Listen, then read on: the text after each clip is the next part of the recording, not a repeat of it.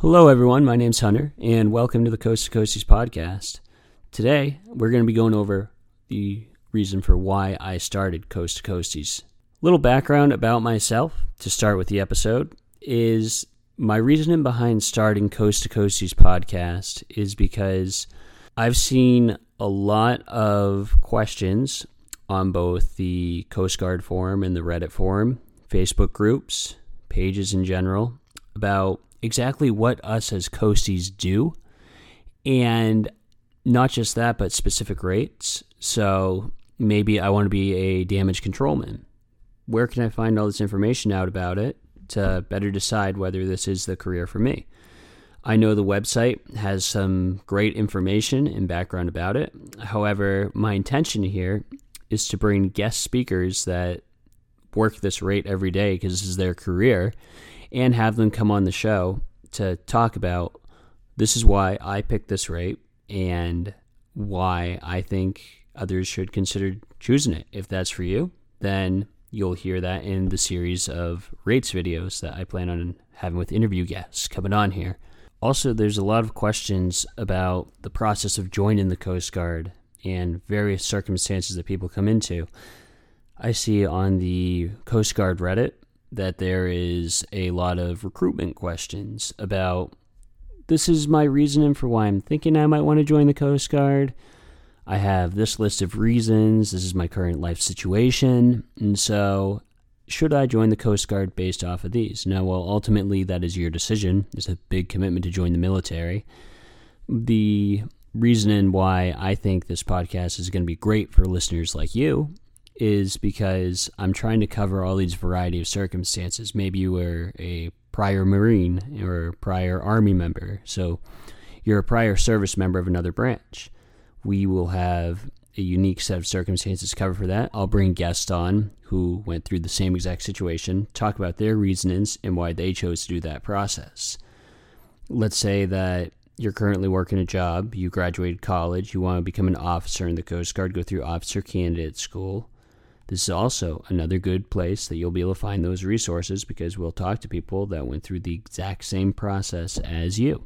For people just getting out of high school, this is going to be great because you're going to hear insider process on how to make the most of your recruitment process and take advantage of everything that you have as your opportunities because when I was in boot camp not long ago, many people didn't even know that you could get a guaranteed district from your recruiters. So if you request that you want to be stationed in the Pacific Northwest, so you like Washington State and Oregon, that's District 13, you can specifically request to get District 13 on your packet, which a lot of people joining the Coast Guard had no clue that guaranteed district was a thing. Now, not all districts are guaranteed. Florida's not going to be guaranteed, but um, for the majority of districts, there is a form you can sign, especially right now because the Coast Guard is in need of recruits. We need a lot of numbers in the ranks. We're shorthanded on almost every ship, every station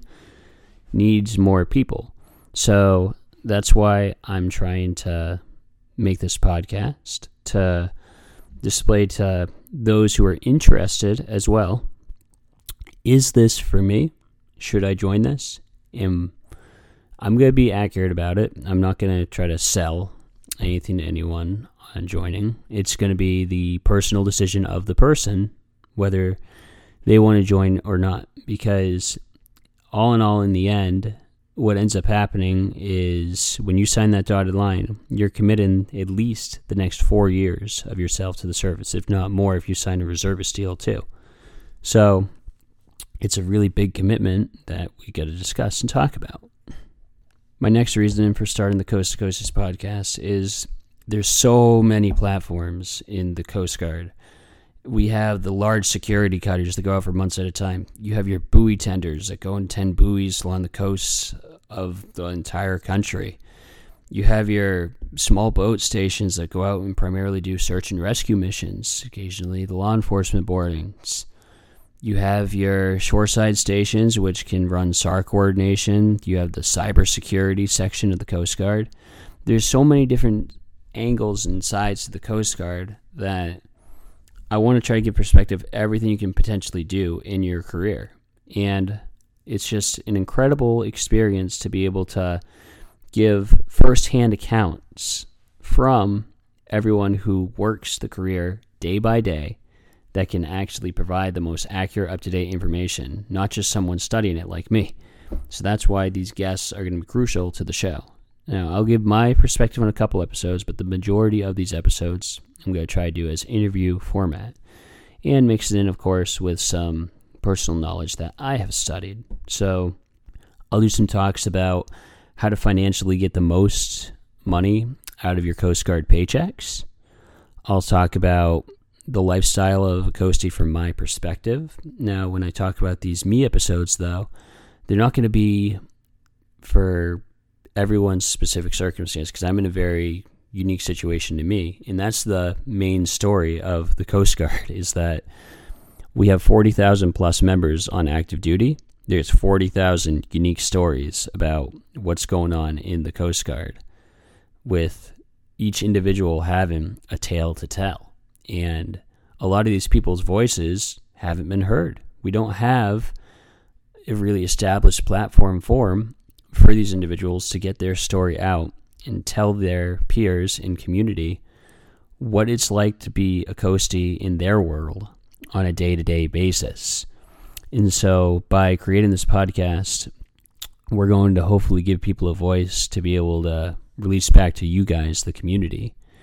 And I think you'll really appreciate the heart and effort that these men and women put into their service and sacrifice on a daily basis for the freedom of our country and protecting our shorelines and helping, of course, the mariners in our maritime communities. This is a very open, community driven show, so I'm always reachable. I want questions to come in about what people would like covered. I'm someone that will do a lot of research on said topics that you all want covered and I want to provide the most accurate, up to date information that I can in these audio files to be able to present back to you for taking the time to reach out because you have a question or concern that you would like answered. So always feel free to contact us. Um, I'm going to put email contact information and also there's the Instagram social media pages that will always be contactable for if you would like to see a specific topic covered on the show. I will promise you I will get that topic covered and we will upload that show as soon as possible in the rotation of episodes that I have planned. And what I intend to do after we get the baseline of the Coast Guard covered is provide up to date information with what's going on with the fleet currently. And we can do updated shows talking about what the Coast Guard is currently doing. With addition to talking about the Coast Guard, we also want to include the civilian maritime community because we're all connected in this new age world coming up with automated vessels. That's the big thing that's coming up in the future, dealing with both Coast Guard and the maritime community. So when we end up talking about, hey, this is the Coast Guard and this is the maritime community, we're all really one. We're mariners on the water that have to deal with this new age technology and issue that ships are going to become automated one day, much similar to the way that airlines are starting to become automated. Ships are going to become that way. And the civilian mariners play just as big of a role as the Coast Guard does. So we're going to bring them on too and get their perspective on what the civilian merchant fleet is like currently in this situation. And the accumulation of all this and the main focus of the show is just to make us all more knowledgeable, more informed as to what coasties, mariners are doing, and to give you the best information and perspective wise so that you can make an accurate career decision for yourself. I personally think the Coast Guard is an amazing career. I'll talk about this in future episodes, but this is just an intro for why I really want to get my voice and message across and give back to the people that have curiosity and interest about joining such a wonderful career. I'm excited to join you on this journey, and I know that we're going to have a really fun time talking about all these different topics. So I hope you continue to listen throughout all these episodes. And we'll see you next time on the Coast to Coasties podcast.